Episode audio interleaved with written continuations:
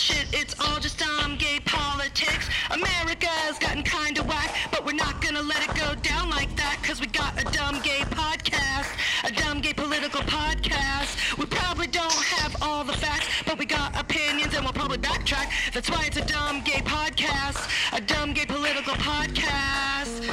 Ooh, it's all shit, it's all shit. Ooh, it's all shit, it's all shit. Die? I don't know. I, I, you're extreme. I am extreme. It's all shit. Uh uh. This shit is bananas. B A N A N A S. This shit is Trumpanas. T R U M P A N A N A S. What? I don't know. I don't even know. Hello, everybody. Welcome to Dumb Gay Pandemic Politics. I'm Julie. And I'm Brandy. And this is the podcast where we talk about the week in coronavirus politics, like we're talking about reality TV. And what a coronavirusy week it was, meow meow. It really, really was. You know what I mean? the cases are going up, the deaths seem to be going down. Mm-hmm. Some states, like 18 states, are closing their non essential businesses Mm. again. Great. And on your birthday, we got too drunk and offended some of the people on our Patreon podcast because we joked around about how we suck at wearing masks. Happy coronavirus birthday, meow. Well, thank you. And thank you, thank you all. Oh, Isn't it weird having a birthday? I mean, I can say that I didn't have one. My birthday's in January. yeah. So it wasn't coronavirus yet. Yeah. I think for those of us who are celebrating Corona birthdays, it is very, very, very weird. Very weird. You know, you just need to take it, but I know that I just tried to take it in perspective and, you know, whatever.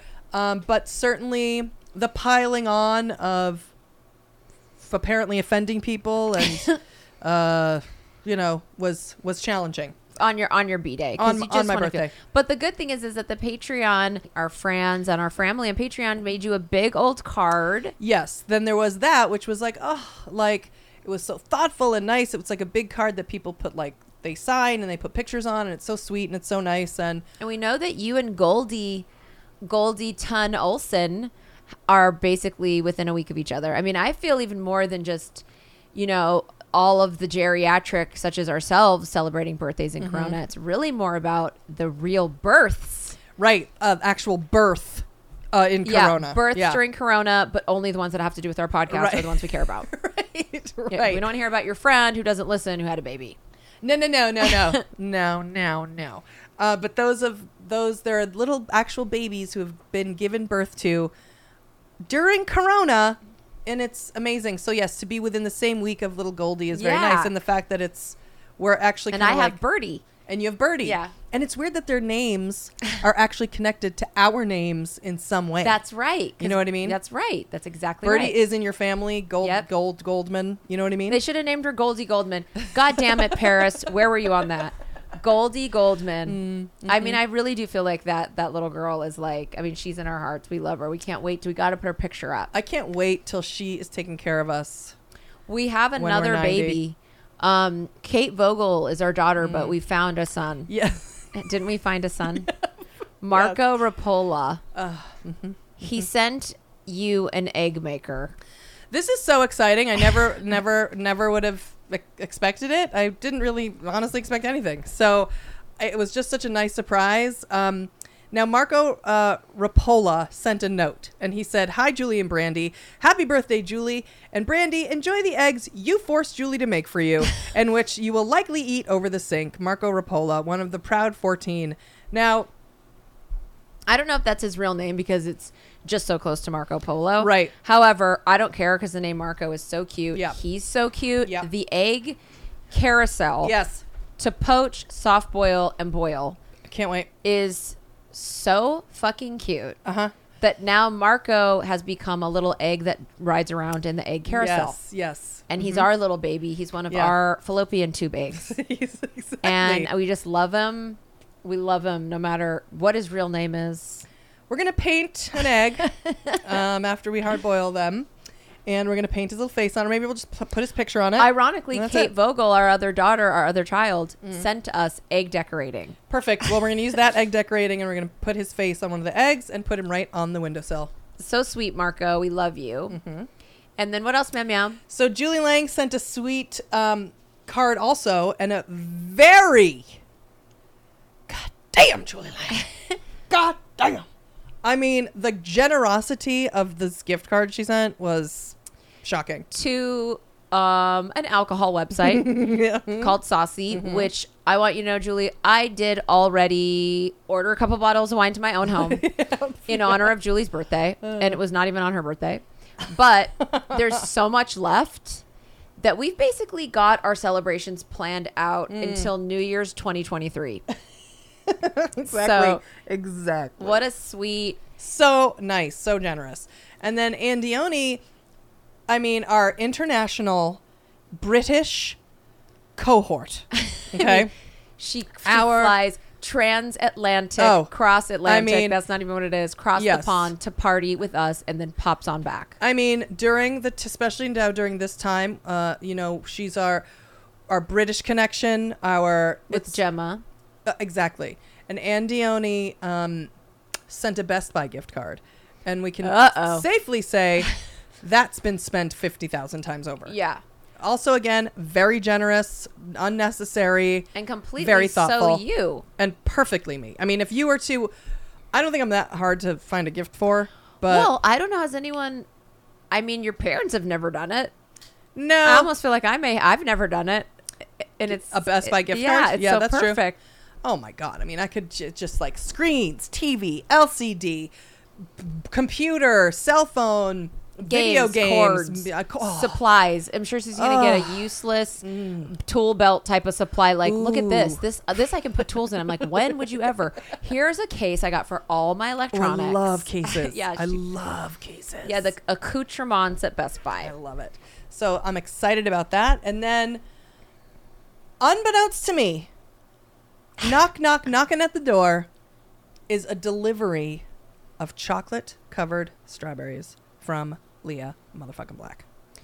Which I think this is the first birthday of yours since 2015. Uh-huh. We have spent at least some period of time in the week of your birthday with Leah all the time. All the time. Yeah. It is the first time we haven't gotten to see Leah. We have not seen that fucking bitch I since know. December, since January.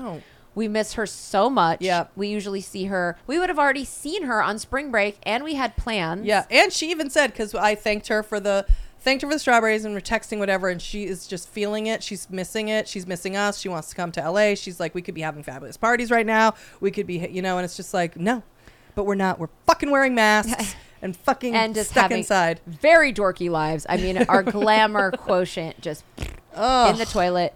She has literally begged us to to put every animal in the car and and also um, our friend Brendan Yeah. and drive cross country. Yep. And I'm like, well, Brendan can rent um, an RV and drive it, and it's the only way he's coming with us. But drive all the way to Miami and then live with her. And I'm like, Oh but are you going to make us wait? Are you going to make us live in the garage for two days while you spray us yeah, because because we need to be disinfected for two days. Oh my god, if we could park a huge RV in front of Leah's on Leah's driveway and live there. Oh, Can you know, she has- imagine? oh, and I'm sure she has a wraparound driveway plus a separate garage. Ugh. You know those driveways where you can put your cool cars in the front? But it's like a half Oh, circle. Yeah. She has all of that. She's we really, really do miss Leah. She's We a do. good, really good friend of ours. We Yeah. miss being mean to RJ and telling him he's white privilege. And you know, it's like ah. teaching him how to like try and be humble and 'cause, Right. you know, he's a teenager, so Mm-hmm. he's just an ass. Mm-hmm. Mm-hmm. We miss Roy mm-hmm. and talking to Roy for hours about how we can do a class action suit against Instagram and him telling us we're idiots and different things. It's it's ah. been it's I You mean, know- I you feel know- it. I feel yeah, it this summer. I feel the it- summer is fun. Yeah, I feel it too. You just don't realize there's another another added thing with with Corona. You just realize what you've been taking for granted. Yeah, You know, it's So- true. And it's just like missing our family, you know? mm-hmm. All right. Well, again, thank you to all the Patreon family that signed the card. If you want to join our Patreon, um, just remember it can get dicey over there. Um, www.patreon.com slash dumbgaypolitics. Thank you to Marco, Julie Lang, and Oni, and of course Leah. We love you guys, Julie. Um, really, just really sweet. Julie deserves to be loved and celebrated on her birthday. And now it's time for the shitty week in Corona. Guess what, bitch? Coronavirus! Coronavirus! Shit is real!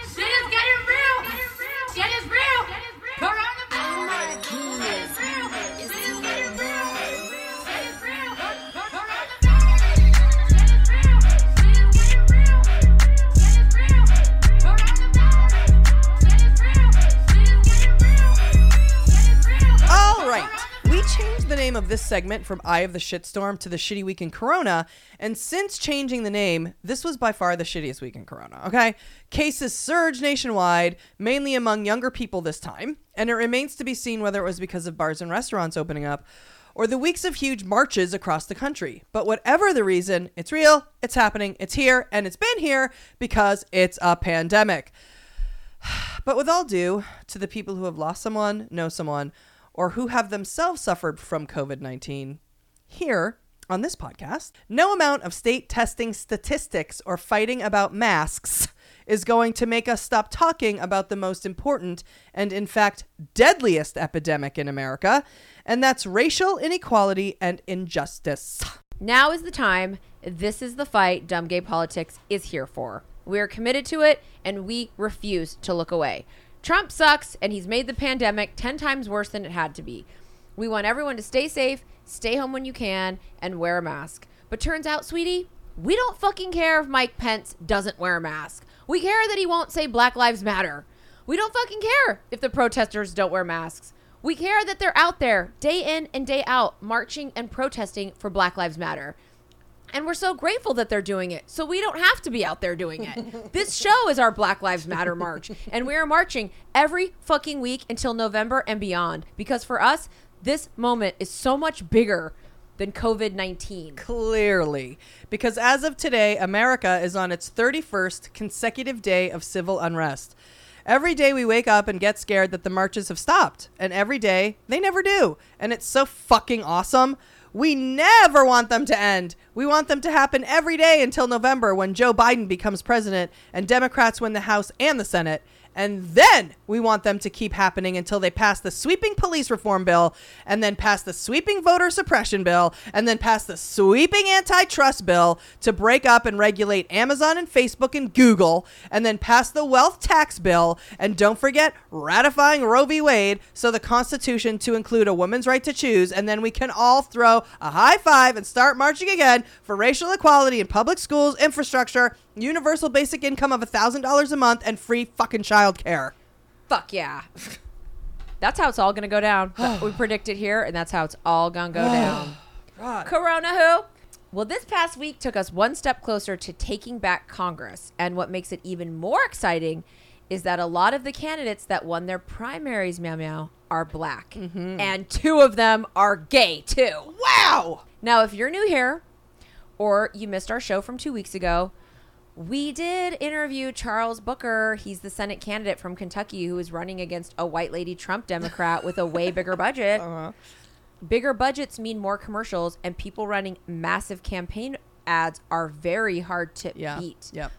But thanks, in literally no part to our podcast, Charles Booker is neck and neck with Amy McGrath, Yep. and at certain times has even outtaken her by a few points. Amazing. Those final results come in later tonight, and we did consider waiting. But the last time we waited in a primary, we were up all night and ended up a day late and a dollar short crying about Elizabeth Warren. Yeah. So, okay, well, quickly, because you guys need to know this crap. In New York 16th District, which is like the Bronx, there had been a, a you know a 2300 million year incumbent Eliot Engel. He's fucking whack. Julie thinks he looks like a pedophile. With all due, you look weird. You're gonna be weird. He looks like a character out of like Charlie and the Chocolate Factory. Just take a look. Just take a look. I'm talking in the 70s. and Jamal Bowman. Mm-hmm. I mean, this guy is an incumbent Democrat who's Yeah. who's been in that district. Jamal Bowman, a black guy who's a principal, uh, like a junior high A middle principal. school. He was a principal at a middle school. It's an upset like AOC. Yes. New York Yes. is shook. Yeah. We Yeah. are shook. He is fucking awesome. yeah. Eliot Engel is the chairman of the like Foreign Relations Committee. He's like not just been there sitting there for 23 years, but he's like sitting up. He's like Jerry Nadler. He's like b- huge, huge. But th- listen, And he got his ass handed to Yes. him. He didn't. He didn't shelter in place in his district. Right. He stayed in his posh neighborhood in Washington. Right. And then he got caught on a hot mic saying, begging to like get on get on the mic at this like sort of address that the president of like the city council of the Bronx was h- holding, and he just said, "Look, man, I wouldn't even be trying to talk if it wasn't if I didn't have a primary. I wouldn't right, even be here." Right. And people were just like turned off. Yep. The guy's whack. Yep. Bye, bitch Bye, bitch. keep on sweeping out these old white losers. I Mm-hmm. Yes. don't care Yeah. what party you in. I'm Yep. so stoked. Yep. So then we got Mondaire Jones, and now here's the deal, you guys. 17th district, meow meow, that's above the Bronx. So this is like what, like a suburb or I believe like it's in Westchester. this guy's black. He's gay. If he wins, and it looks like he will, his seat was previously. I mean, he already won the primary, but he has to win. Right. Um, you know, but, it, but because his the, his seat was previously held by Nita Lowy, who is retiring, also old, also white. If he when he gets in there in November, he'll be the first openly gay black congressman. I let want to let you guys know, Meow Meow and I are going to reach out, and it is going to work, and he will be coming on the podcast, and we will be rocking Mondaire Jones shirts, and everybody's going to be like, "Where the fuck did you get that?" And we're going to be like, "We're not telling because that's how tight this shit is." Yep. we are obsessed with Mondaire. I mean, I we're gonna play this campaign ad. Okay. I had to leave the room and cry and come into the drug den and cry. which was great because when she left, I was able to have my own cry. so it's perfect. My grandfather used to tell me a story about how when he would walk to school growing up in Virginia, uh, that there were white students who got to take the bus and they would spit on him through the school bus windows uh, as he was walking a dirt path on his way to school. I was raised by a single mother who worked multiple jobs and we still needed food stamps to get by. My grandparents helped raise me. My grandfather was a janitor. My grandmother cleaned homes. I didn't come from money. I'm black. I'm gay. And so I don't see people like me in office very often. Heavenly Father, please help us. Every day we wake up and it feels like the world is on fire. But you also had people that were very fine people on both sides. A woman's right to choose is on fire. This economy is on fire. The Department of Justice is on fire. The right to be free from the epidemic of gun violence is on fire. This is what my grandparents had to experience when they were growing up half a century ago. And the response of Democrats in 2019 cannot be to compromise our values for the sake of compromise. We have got to be fighting tooth and nail for the things that we say we believe in, like a Green New Deal, Medicare for all, and criminal justice reform. I've been fighting my entire life. First, it was against the odds of my upbringing to make it to Stanford University, to work in the Obama administration, and then go to Harvard Law School. I've been fighting in the courtrooms on behalf of Westchester County residents, and now I'm running to fight for the people of New York's 17th Congressional District, to represent the same people whose homes I watched my grandmother clean. That is the quintessential American dream. We don't need more millionaires in Congress. We need more people of color, more young people, more queer people. We need more people in office who understand that experience, who can speak to people who have been shut out of the political process. The stakes are too high for us to just sit out on the sidelines. My grandmother would be stoked if I won. Yeah, she's already really proud of me.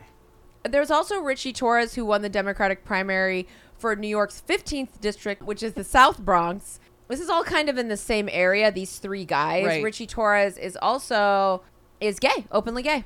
The gays are growing up and getting into politics, bitch. He was the youngest person to ever be elected to legislative Right. Mm-hmm. office in the Bronx, and the first openly gay candidate. And he's interesting because he's more, he says he's a progressive Democrat, but he's like, he's trying to talk a more, I don't know really what the right word is. Like, he's trying to speak to moderates, he's trying to speak the language Yeah, so that, that, he, that he won't seem so scary. yeah. But especially he's, since he's so young and gay. and, eh, Yeah. Right, exactly. Yeah.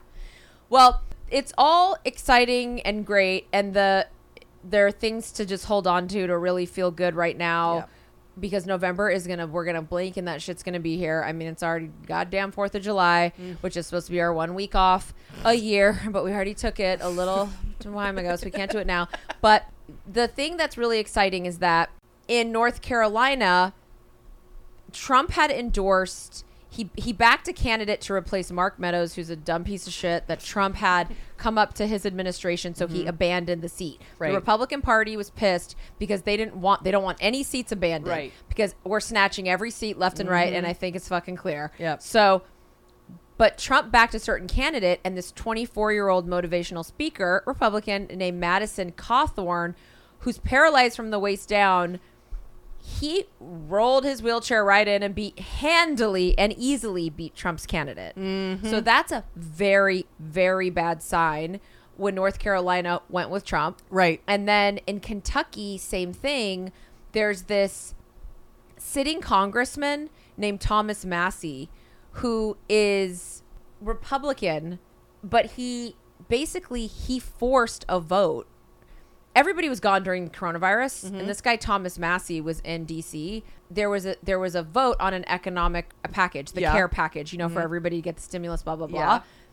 rather than let people vote like v- digitally or over the phone or whatever, he demanded that they come in and vote in person. So they all had to hop on planes. So he literally became the most hated man in Washington. Oh my God. And Trump Trump went on Twitter, was ripping the guy a new asshole left and right. Blatantly was like, Kentucky, you got to lose this loser. He's irresponsible. he didn't want you to get your relief package. Going off on him. Kentucky, he won with 90% of the vote. Oh my god. So it's it's showing you, despite wanting the stimulus check and Trump saying he wasn't going to give it to you, nobody's believing him. Nobody's fucking buying into his shit anymore. Right. And he's scared.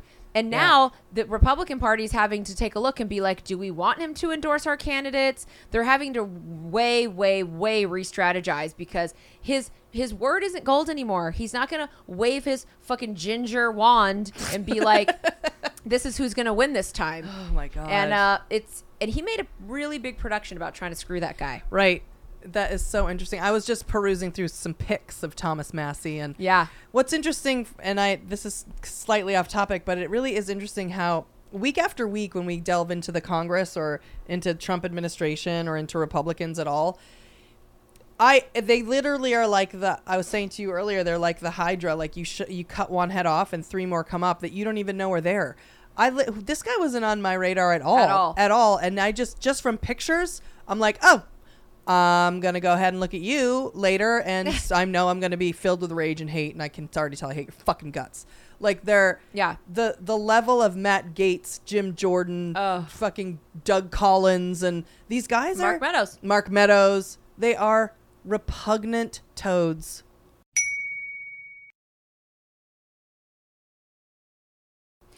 Now it's time for quarantine skew.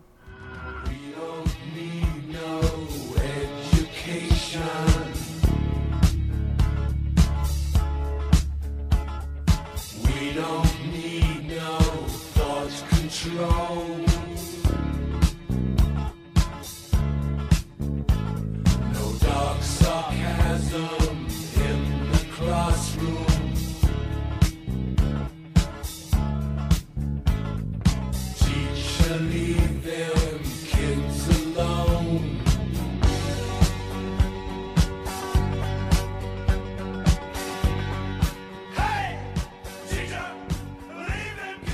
Now it's time for Brandy and I to ride our tiny bicicleta to skew.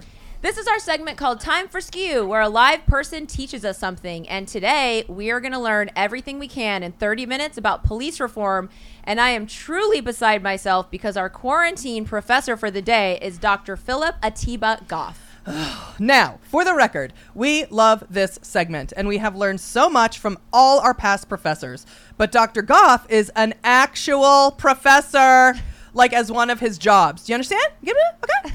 The person teaching us about police reform is literally a professor of policing equity at John Jay Criminal Justice College in New York. And meanwhile, he also has like 20 other important jobs that he's doing at all times.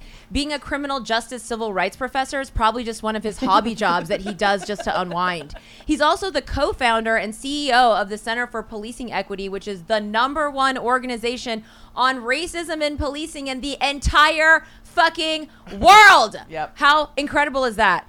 This man is so next level. Everything, simply hearing him talk will make you feel like quitting your own life. Yeah. I mean, he probably can't even walk outside and order a coffee without underwear flying at his head from every gender identity in every direction. Literally. I think he might have turned Rachel Maddow straight. Okay, you know what I'm saying? I mean, I usually hate men, you know, but I want to enroll in his class just so that I never have to stop hearing him explain things to me. But lucky for us, that's exactly why he's here today. So without further ado, it's time for Police Reform Skew with Dr. Phillip Atiba Goff. Hi, Dr. Goff.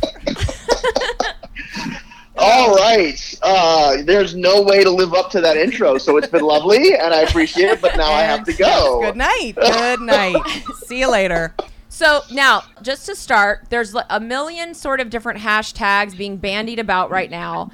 And we really want you to explain just sort of the basic difference between institutional reform versus defunding the police versus abolishing the police.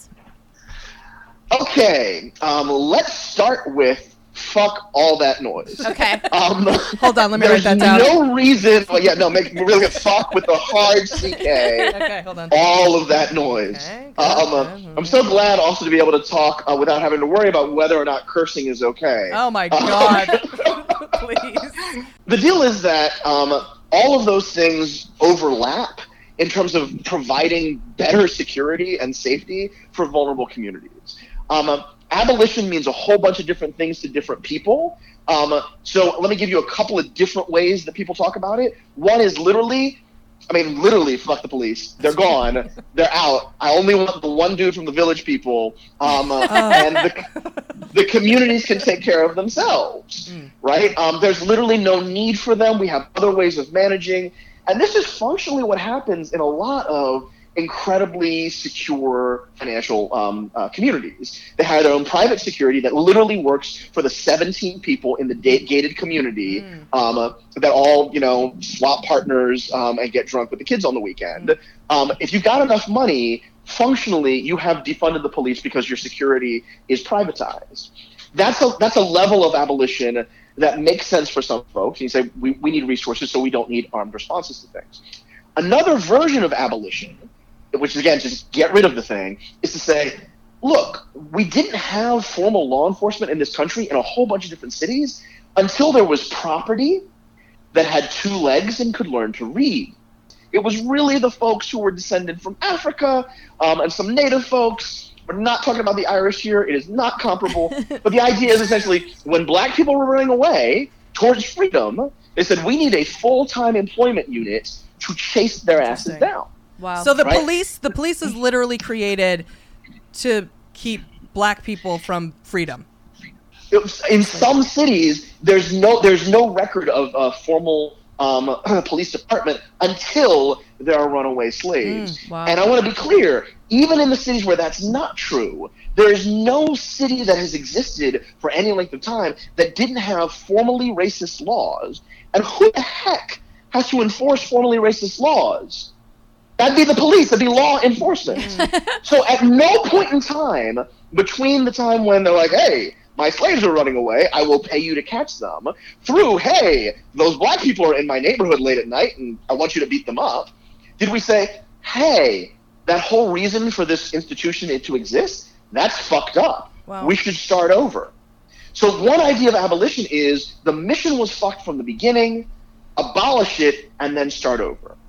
But the more common theme that I hear, both from black communities and from many of the activists that we work closely with, is some version of we need to invest in black communities from which we have divested. There's no um, social welfare programs there. We don't have public health. We don't have mental health services. 14 million kids go to school with no nurse, no no psychological services, but they got a cop in the school, right?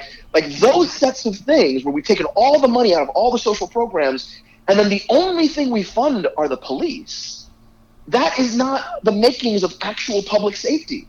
Because No. public safety doesn't exist where you've got a, an armed unit that can uh, respond to every single thing. It exists when you don't have to call the police in the first Yeah. place. So the calls to defund are frequently shrink the footprint of punishment, grow our investment in empowerment, and you'll have safer communities that way. And I want to be clear the reason why I said fuck all that noise at the beginning is because there is no daylight between those set of demands in terms of the outcomes and what police chiefs have been telling me for the last dozen years as the head of the Center for Policing Equity. There is no police chief that I talk to on the regular who says, you know what I want? I want for my officers to show up in schools where kids are having a meltdown and introduce a badge and a gun to a high school kid's worst day. You know what I think is the best way to respond to someone who's overdosing? It's with the threat of imprisonment. Nobody thinks that's a good idea. right? The chiefs don't think so, the officers don't think so, and the protesters don't think so. Now, where there is a like, is the protesters like, I want to take your budget, and the chiefs are like, well, hold on right a second there. like, Yeah. I was with you until I had less money. But that's 90% agreement between the folks who think that police should get bigger budgets and the folks who think the police shouldn't exist. Hmm. The reason why we're having this conversation right now is because we've never had honest conversations about race and what is owed to black folks.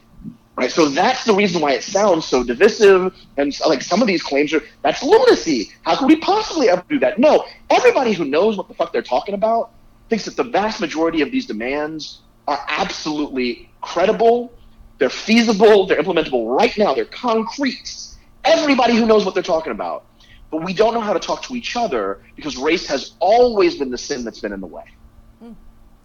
if you had the power to do like restructure law enforcement or the police in any way you could right now just I I don't even care if it's like we all fly. What would what would you make? How would it look?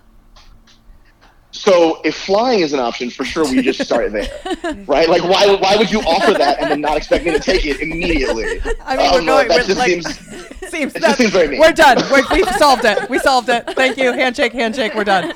But so like this magic wand question um, that I get kind of all the time. Ugh, how, how Um, dare I be so cliche? No, no, no. It, like the, the thing, the reason why I get it all the time is because people are really at that moment where they're like, "Wow, what we've been doing is fucked." Yeah. But I can't imagine what would be next. Or so hopefully an expert right. will come along and tell us. Right, exactly, because we don't know. And here's the thing: I hope people get. Lots of times, experts are supposed to come on TV or you know fabulously gay podcasts um, and explain all the things. Right? Like you're, the thing is, you're supposed to ask questions, and I'm supposed to have answers. I absolutely am an expert, and I can expertly tell you I don't have a fucking clue what the best way is. Hmm. Okay, and it's really important for experts to say that because the, the point is not that we have the answers. The point is that our guesses are going to be better informed, and we're going to be more responsible with the things we don't know. And I'm saying that not just because I'm talking about policing, but because if we understood and had that healthy respect for how science fucking works, then we'd have tens of thousands of people who wouldn't be dead of the coronavirus right now. Yeah. Do you think part of Right, it is so- like the other experts? Let's say there's other experts. You think like what you're saying? I think is actually kind of like vulnerable and honest to say, I don't, I don't know. I don't have the answers. But if we were to all be honest with each other and go, none of us know, but we all do know that this exists, this exists, Yeah. this exists, this exists, and we're all going to come together to try to fight it. Maybe we could do that. Yeah, that's exactly the way that it should work. So, I mean, on take the issue of masks. If somebody had said, "Hey, we don't know how well masks are going to," at the very beginning, we don't know how well masks are going to work in terms of protecting you. Like, we're just not a thousand percent sure.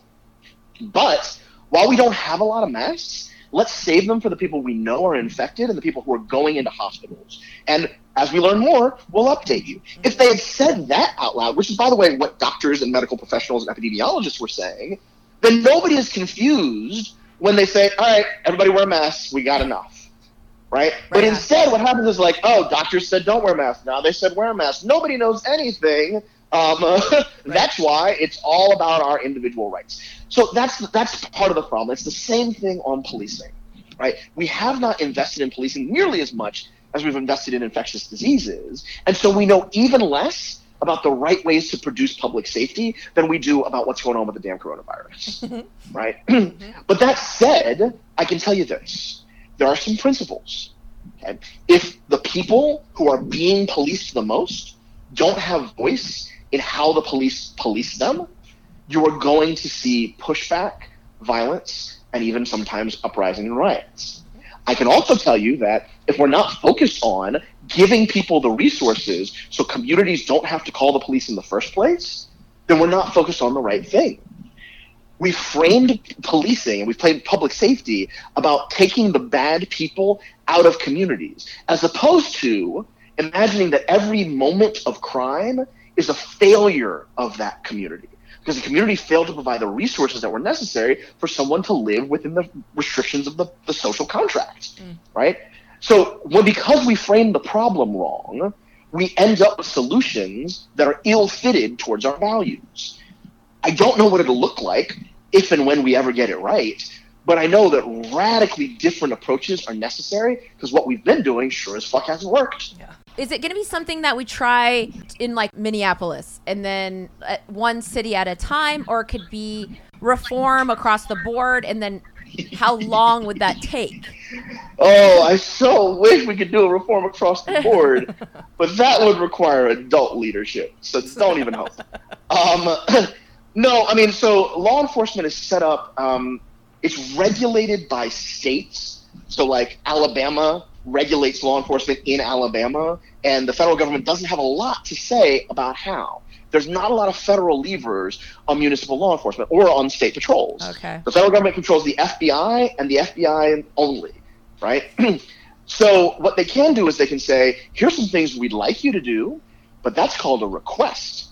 Um, they could also say, if you don't do this, we won't give you money, which is less than 5% of your budget at the, at the largest. In which case, law enforcement will say, okay. So the levers are relatively slim except for litigation. And, you know, there was a presidential candidate in the last cycle who said every police shooting needs to be investigated by DOJ. And I cried. I cried laughing because DOJ, um, the, the number of people they had during the Obama administration, so this is back when we had a democracy, um, like DOJ had seven lawyers who specialized in doing these kinds of investigations and three who were managers. Three folks who could lead an investigation with a thousand police involved homicides a year. For those of you who are paying attention, that's around 333 cases per year per lawyer. Good luck, fucker. That's a case a day, and you get off federal holidays Wow. Right? Like that's not a reasonable way to do this. So local local places, like local jurisdictions, are going to have to do this. States are going to have to do this, and the federal government can amplify the best of what we know.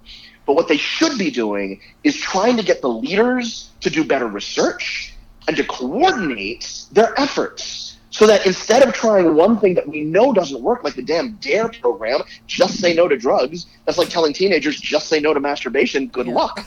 Um, right? Like that doesn't work, and we've got decades of evidence. Stop trying it.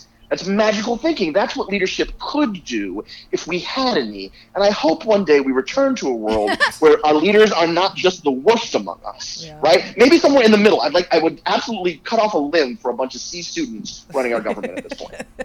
What is the deal with the unions? Are that is that one giant national organization, or is it separate? Is that separated by state or city? These police unions. Yeah, so people who specialize in police unions still don't know what the fuck they're doing because, and not because they're not good, but because unions are real confusing. So there's uh, the National FOP, which is the largest police union, and that, is fed, you know federalized in, in this sense, or federated, excuse me, in the sense that um, there's a national branch and then you have local branches. But then in a place like New York, there's the officers union, the sergeants benevolent association, um, the lieutenants, the detectives. Um, I think if you got a white my dog, God. you get a different Jesus. union. Oh Like it, it's. God. every level has a different fucking union. I mean, LAPD is somewhere between forty thousand officers and two hundred thousand officers. It's huge. It's a city. Um, so I mean, it's different than all other law enforcement. Um, but you do have different unions in different cities. And remember, there's eighteen thousand law enforcement agencies roughly in the U.S. Seventy-five percent of them are twenty-five officers or fewer, and the thousand of them are just one dude. And, and it's always a dude. I want to be Oh clear. my god. Um, It's like a guy so- from like an, an olden day show, like in the walking around. Cannonball Yeah, Run or don't Smokey and the understand. Bandit sitting One in a sheriff's office? It- It's one dude who is often on a horse, which is often in the back of a truck, being driven by someone who is the one dude at the next county over. Wow. Like, law enforcement in the United States is mostly tiny, hmm. Weird. right? In terms of the numbers that, that are going around. That means they ain't got no union, but they also don't have somebody who works homicides, right? They've got hmm. Steve, and Steve does parking meters, and on alternate Tuesdays, he does cold cases on homicide. Like, that's a real fucking thing. I mean, if I ever have to dump a body, I- I'm definitely going to do it in the one horse. I'm going town. where Steve Yeah, is. Yeah. Now, okay. So, what is the deal with these fucking unions? So they give all these Democrats and Republican Yeah, why are they so congressmen money. powerful and yeah. This is a thing that unions in general do. Unions in general become politicized. Um, they involve themselves in a local political process because that makes it easier for them to negotiate their contracts later. People get mad at teachers unions in cities for the same reason. It's just that they don't collect so much money. Um, and so p- police unions, particularly um, in the 80s and 90s, started gathering war chests um, to make sure that it was scary to do things in political office that ran counter to their interests. Now, from a selfish perspective, you get that. You want power, and you use power to make sure that other people give you the things that you want. Um, the problem is that in many cases, not all, but in many cases, for union leadership, their only interest is making sure that nobody on the force has bad things happen to them, regardless of whether or not the behaviors of an individual are bad for the profession or bad for the other officers. Hmm. But why are, are they built on like racial bias in the first place? Why is it? Of course, you want your union members to make the most money, and but to to pay, make these people above the law. Why? Yeah, so it, it's easy to tell stories about this, like all of this is villainy. Um, and I would just encourage everybody resist that urge because you're going to end up with solutions that don't end up solving the problem. Um, so absolutely, there are some union heads that I have met who just hate the Negroes. Um, like it's it's real easy. You smell it on their breath, the way they look me up and down and ask whether or not I really have a PhD. Like those people are obvious, but for the most part, there's this perverse incentive. So let's imagine that we're all together in a police department, and somebody has to, to run for the union head. And there's two candidates. The three of us are going to vote between these two candidates. And one candidate says, I am going to not support people who I think did wrong and damage our reputation and our brand. And you, the three of us, we like that. We're like, hey, that sounds good. And the other person says, I'm going to support you no matter what the fuck you do, because that's what we do in this union. The second person always wins. Mm. It doesn't matter that we all share the same values, like, oh, some people really shouldn't be here. The second person always wins. So the union leadership isn't even always the most representative of the rest of the folks. And in fact, in many places, black and women officers tend not to vote in unions. They don't participate because they feel like their views are not well represented there. Oh, but the union is the only group that can negotiate the, the contracts right? The collective bargaining is handled exclusively through the union, and that means you have even sort of roughly equal numbers of black and white uh, uh, uh, officers, but they're all white union leadership. So, in a problematic sort of, uh, let's say, precinct or whatever the word is, it is it is that environment set up like that because of the unions, or like how much responsibility goes to the police chief? Are they usually better than like maybe whatever set of officers are gross assholes? Um, it, it is often the case that um, accidents and incompetence are bigger drivers of the problems than malice, right? Um, it is often the case, but it's also the case that accidents and incompetence abet malice.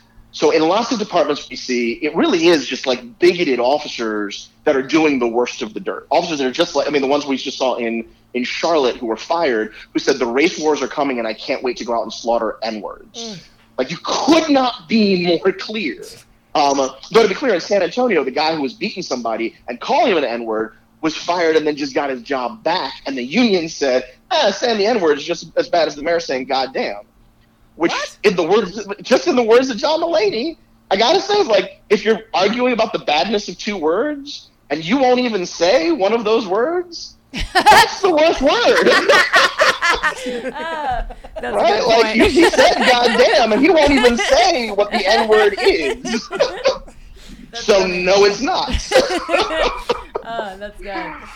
Um, but yeah, so in, in those situations, the union, but also the civil service contract, and also the way in which the the um, the process of arbitration works, and also the culture or the subculture within that precinct, all of those things conspire to say how bad is it really, and how hard do you really want to fight for this one? They wear it down by attrition, Yeah. Right? Who calls in an arbitrator? Like in the in the case of those guys in San Jose, they had like some kind of racist social media situation. One of them was fired, and then they brought in an arbitrator, and he got his job back, and then got caught in like some whack Like a fucking Facebook group? s- mm-hmm. Yeah. gross Facebook Yeah. group. So like, who is the arbitrator? Is that from the union? So arbitration is often just a way to make sure that people don't lose their jobs, but it, it'll depend. So in some places they have a special arbiter um, who comes in and does all police work. Some cases the city has that to avoid other lawsuits. Um, so it's basically anybody who gets fired by the city, you have the same arbitration uh, uh, team that comes in. And in some places it is that there'll there'll be a process. In fact, there'll be arbitration for choosing arbitration. Um, but in every city, the goal of it is, hey, everybody don't be so mad. And when somebody was using racial slurs and beating people while doing it, I don't know that that's the best solution to our collective problem. No. right? Talking about our feelings in that moment doesn't seem like it's it's ideal for solving problems of injustice. Right? So it's the wrong tool for the problem that we've got. And that I think is the it's the core of the whole conversation. Policing is the wrong tool for the problems that we've got. I mean, police are good at stopping individuals from committing criminal violence, but they are powerless to save communities from the violence of poverty or state neglect. And the problem is that first problem of criminal violence always follows the second set of problems, mm-hmm. and we're using police to try and solve all of it. How hard is it to fire these guys? Like, what's the process? Does the police chief go, "You're fired," and then a union comes in and goes, "Turns out, sweetie, they're coming on back to work," and everyone's like, "Oh, great." Fucking Adolf's coming back to work, guys. Like, what's the problem, you guys? So it'll depend on the city, um, but lots of times what will happen is there's a process internally. Um, the chief will usually make the decision. Um, there's an arbitration process in the city, or city attorney will take a look, um, or there's a there's a lawsuit to get their jobs back. Um, and the the deck is stacked in favor of law enforcement. That's I mean the the long and short is it's hard to fire law enforcement um, because they're civil service, and anybody who's ever had a civil service job knows how very difficult it is to lose one. we watched you in the the hearing for the Justice and Policing Act. God, I could talk to you for an hour about that, and I want to go through every Look, I mean, single we- disgusting one of I had those to force Republican Julie guys. not to bring up Jim Jordan. I'm like, we don't have time for that shit. Matt Gaetz, Jim Jordan, the other one. I can't remember his name. Come. So you're one of the things that you you talked about was wanting a national registry. So what why would that matter? Like does the registry for like sex offenders matter? Is, would it matter? How how would it help? Yeah, so registry on sex offenders is an entirely different thing. Um, uh, you would hope, at least.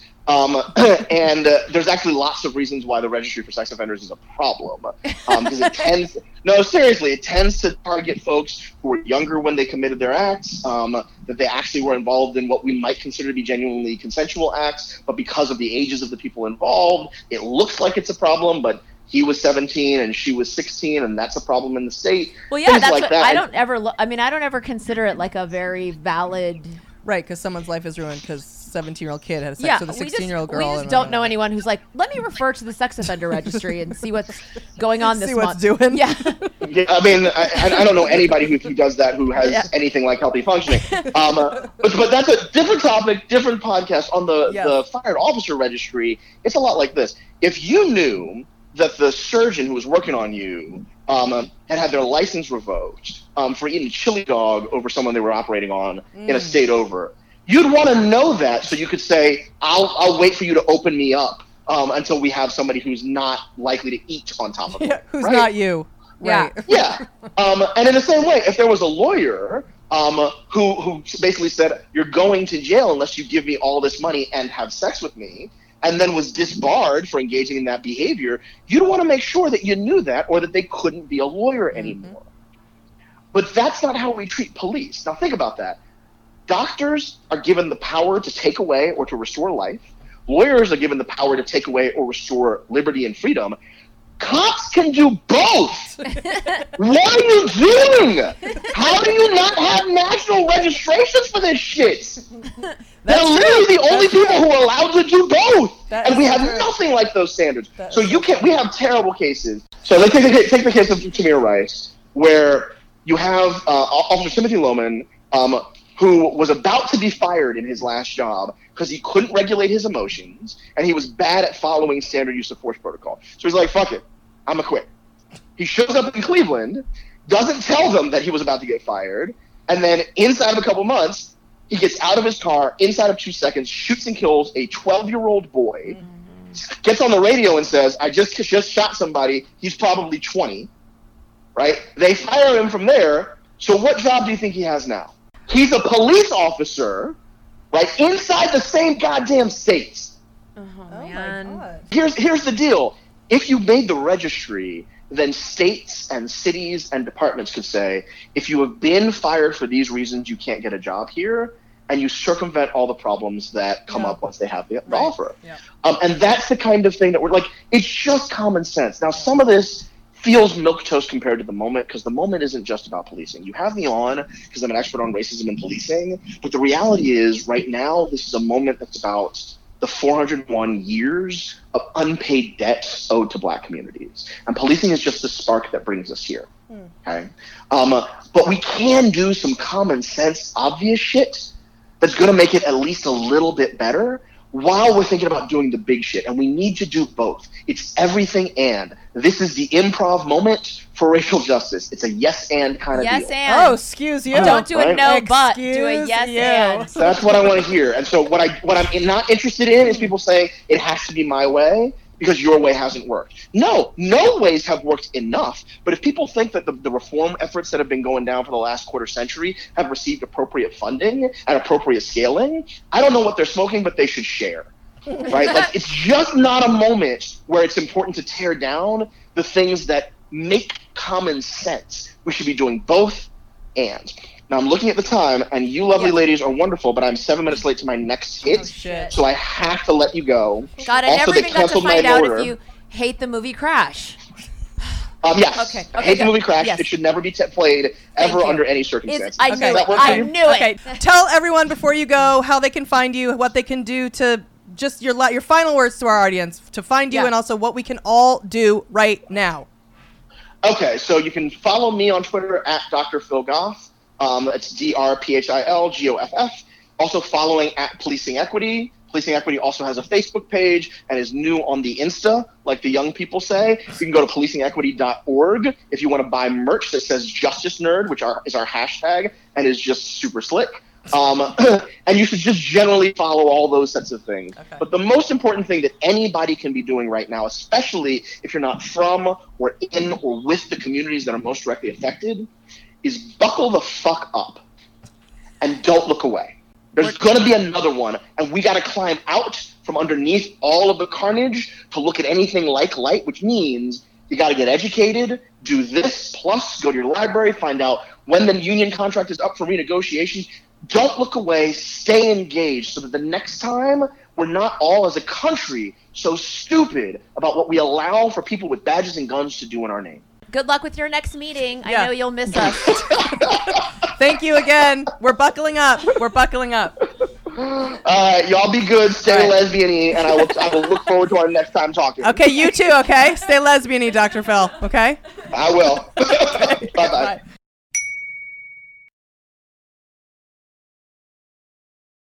now it's time for So There's That.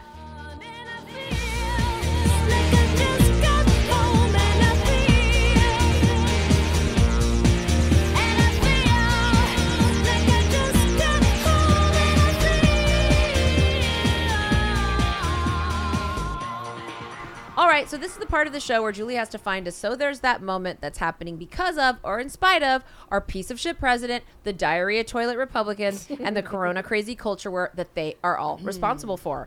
She hates doing it, but right now we all need it because whether you're prescription medicating or self medicating, everyone's levels are clearly the fuck off. So tell us, what's your so there's that moment for this week? Meow meow. Ah! You know, as we move forward in the era of Black Lives Matter and Corona, era, of Black Lives Matter and Corona, shit has hit the fan, and the air hopefully will continue to be consistently and irrevocably new and fresh. And see you later, pigs. Just kidding. you know what I mean? I love when you do that. Now. I love when you do that. Oh, it just feels good, even though I'm going to pop whatever blood clot I have right now in my head and mouth. You know, it's been very interesting the last few weeks, as it has felt just absolutely hopeless. But I have to say, this is the first time in I don't know how long where I had to decide between a few different so there's that. What? Mm-hmm. Could it be true? And I think that, and this seems to be what's up. From the Confederate flags being banned to the racist or very white leaning statues coming a tumbling down to buildings being renamed to glorify people who didn't oppress, enslave, or keep men down. With that said, this may seem trite, but I actually feel it's a huge step forward, particularly in our business where discrimination runs wild and feels like it actually capitalizes on stereotypes, sexism, and white privilege. It's pulling the curtain back on something that maybe you kind of knew, but you were never really all that certain about. Now, as you know, I love animated shit Yes. cartoons, comic books, animated shows, movies, anything. And I guess I never really stopped to wonder who was voicing what characters, because generally I always was wondering how many women were denied work. but it has come to our attention that many animated shows and a few that I watch myself have had characters who were black or some other ethnicity voiced by white actors. Now, this is fucked up. You may say, but it's just the voice and that's a cartoon. But then I would argue, well, does an actor or should an actor be gay to play gay? People say acting is a craft of acting. Acting like a certain thing. I mean, I'm not actually a forensics expert, I'm acting like one. Are we going to hire the exact thing that the thing is supposed to be? Well, it's always better if you can. Yeah, exactly. I mean, they let Dr. Ken Jeong play fucking. His show was about being a doctor. That's true. But on the most part, no, we're acting. We're pretending. And true diehard fucking craft people acting, whatever, will always say it's just, you know, what do we always say? What it's acting? It's nothing more than simply pretending to act. exactly. But I also always say, fucking cast a gay person in a gay role. and That Get the fuck out of my face. Right. Now, maybe in the time of Shakespeare, where they didn't even let women act and men played every part because women should be kept in the corner cooking, pregnant, and sucking the man's dick, and men couldn't handle women living outside the role that they created for them and needed to control. Well, isn't that sort of what the white entertainment establishment has done now with roles that could very easily be given to that particular underserved community rather than continually controlling and being the white self serving dominator? Now, I don't blame the actor who takes the role, for the most part, but I do blame the establishment, which needs to be changed. We all went crazy for Brokeback Mountain because Jake Gyllenhaal and Heath Ledger played gay. My God, what heroes! What a stretch! We don't need gay guys playing gay guys. We want celebrities and acting. Why cast a gay guy when you can cast Jake Gyllenhaal? Who's probably gay. Oh, certainly gay and trans parts have been more open and it's getting better. The visibility of hot gay men who women still want to fuck has grown exponentially. We've seen a rise. plenty of gay guys I'd like to fuck. I know. We've seen a rise in the in the what is that word I tried to write? Foaming. I mean, certainly Tom Hardy. We've seen a rise in the and And Matt Bomer. Oh, we've even seen a rise in the flaming homosexual, where he's once maybe played by a straight guy whistle talking, and he could be our hero saying, Love is love and men are men, but I'm married and I love women, so don't worry about it. Though God forbid anyone lays eyes on a Butch Dyke for too long, because God knows that's still a thing. Seriously, though, the LGBT situation in entertainment has come a long way and does have quite a ways to go. I mean, Chloe Begets Begots playing trans. Fucking please. Come on. But it doesn't end with gay shit, trans shit, no. And even though there's a long way to go, the level that it's gotten better has to be acknowledged. Chloe Moretz Baguettes Bagots didn't do trans, wasn't it? Chloe Sevigny? I think they both did then. Oh, really? 2 Mm-hmm. Chloes? The rampant and egregious practice of white actors voicing black characters is still a thing, but it looks like those days are coming to an end. The animated show, The Cleveland Show, is an offshoot of Family Guy. Cleveland Brown was Peter Griffin's black neighbor and one of his inner circle guy friends. Cleveland got his own spin off, and it lasted for like seven seasons. Well, it was sucked. And fucking Seth MacFarlane can suck his own fucking asshole for that show. That show was fucking a problem from the beginning. Right. Now, Cleveland is like a huge beloved character on Family Guy. And guess what? The actor who played Cleveland up until this week is white. White. What the fuck? Can Are you, kidding me? Can you even well, Sanaa Lathan take played it? his wife on the on the show show. I mean, on the Cleveland show. Yeah. Well, wow. Did he play thirteen other characters on Family Guy? I believe so, yeah. The actor who is named Mike Henry came out this week and said he's going to step down from playing Cleveland, and I love what he said. He tweeted, It's been an honor to play Cleveland on Family Guy for 20 years. I love this character, but persons of color should play per- characters of color. Therefore, I will be stepping down from the role. Like I said, I don't blame the actors. We are suffering fools who'll take any fucking job that is offered. Honestly, if someone said you need to voice a disabled black deaf veteran up until this second, honestly, I'd say how much and when do I start? I haven't worked in a year.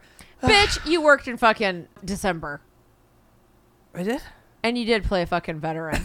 That's right. well, we're desperate and we'll take anything. And if you're an actor, you know we've all been there. However, the shift in consciousness is sorely needed, and Mike Henry has already opened the door for other actors to do the same.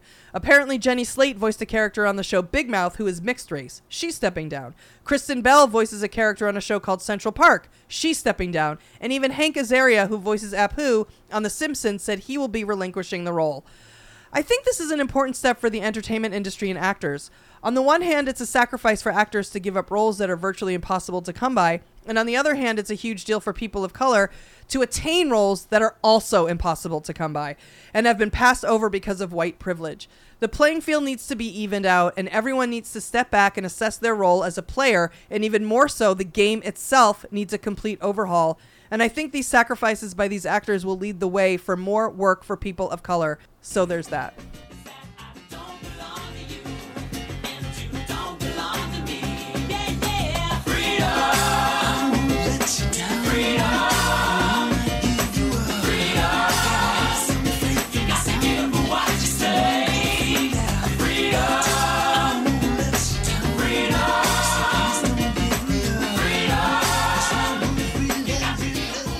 So that's it for this episode of Dumb Gay Pandemic Politics. Thank you guys for listening. We love you all so much, and we are so grateful for all 14 of you, especially now. Mm-hmm. Please consider joining our Patreon podcast if you haven't yet. It's $1 for one podcast a week and $2 for two podcasts a week. They're both an hour, and they can definitely be hit or miss as far as content. but there's no ads and no politics, and uh. best of all, no fucking pressure to join the Patreon. It's just us pulling shit out of our asses and discussing it. You might find it soothing to listen to something with no structure. But if nothing else, you'll be distracted from your own life thinking how annoying and insufferable and tone deaf we are. And right now, it's important that we all spend part of every day plugged in and paying attention and contributing to this moment in whatever way that means for you. But if you start to feel hopeless or frustrated or overwhelmed, remind yourself that it's okay to disconnect and do something mindless. And there's nothing more mindless than our Patreon podcast. But just remember, like Brandy said, you might get triggered, but that's part of the fun. So if you want to try it, just go to www.patreon.com slash dumbgaypolitics and scroll down to the episode from September 11th, which is unlocked and free to listen to. Uh, and as always, it's been real and it's been fun. but mostly it's been gay and it's been dumb. and Phillip Atiba Goff. Buckle up. How'd you do, I? See, you've met my faithful hand in hand. Just a little brought down because when you knocked, he thought you were the candy man. Don't get strung up by the way I look. Don't judge a book by its cover. I'm not much of a man by the light of day, but by night I'm one hell of a lover. I'm just a sweet transvestite from transsexual Transylvania. Let me show you around and maybe play you a sign. You look like you're both pretty groovy. Or if you want something visual that's not too abysmal, we could take in an old Steve Reeves movie. I'm glad we caught you at home. Could we use your phone? We're both in a bit of a hurry. Right. We'll just say where we are, then go back to the car. We don't want to be any worry. Well, you got caught with a flat world. How about that? Well, babies, don't you panic. By the light of the night, it'll all seem alright. I'll get you a satanic mechanic. I'm just a sweet transvestite from transsexual Transylvania. Why don't you stay for the night? Night. Or maybe a bite. Night. I could show you my favorite obsession. I've been making a man with blonde hair and a tan, and he's good for relieving my tension. I'm just a sweet transvestite uh, from transsexual Transylvania. Hey, hey, I'm just a sweet transvestite uh, from transsexual Transylvania.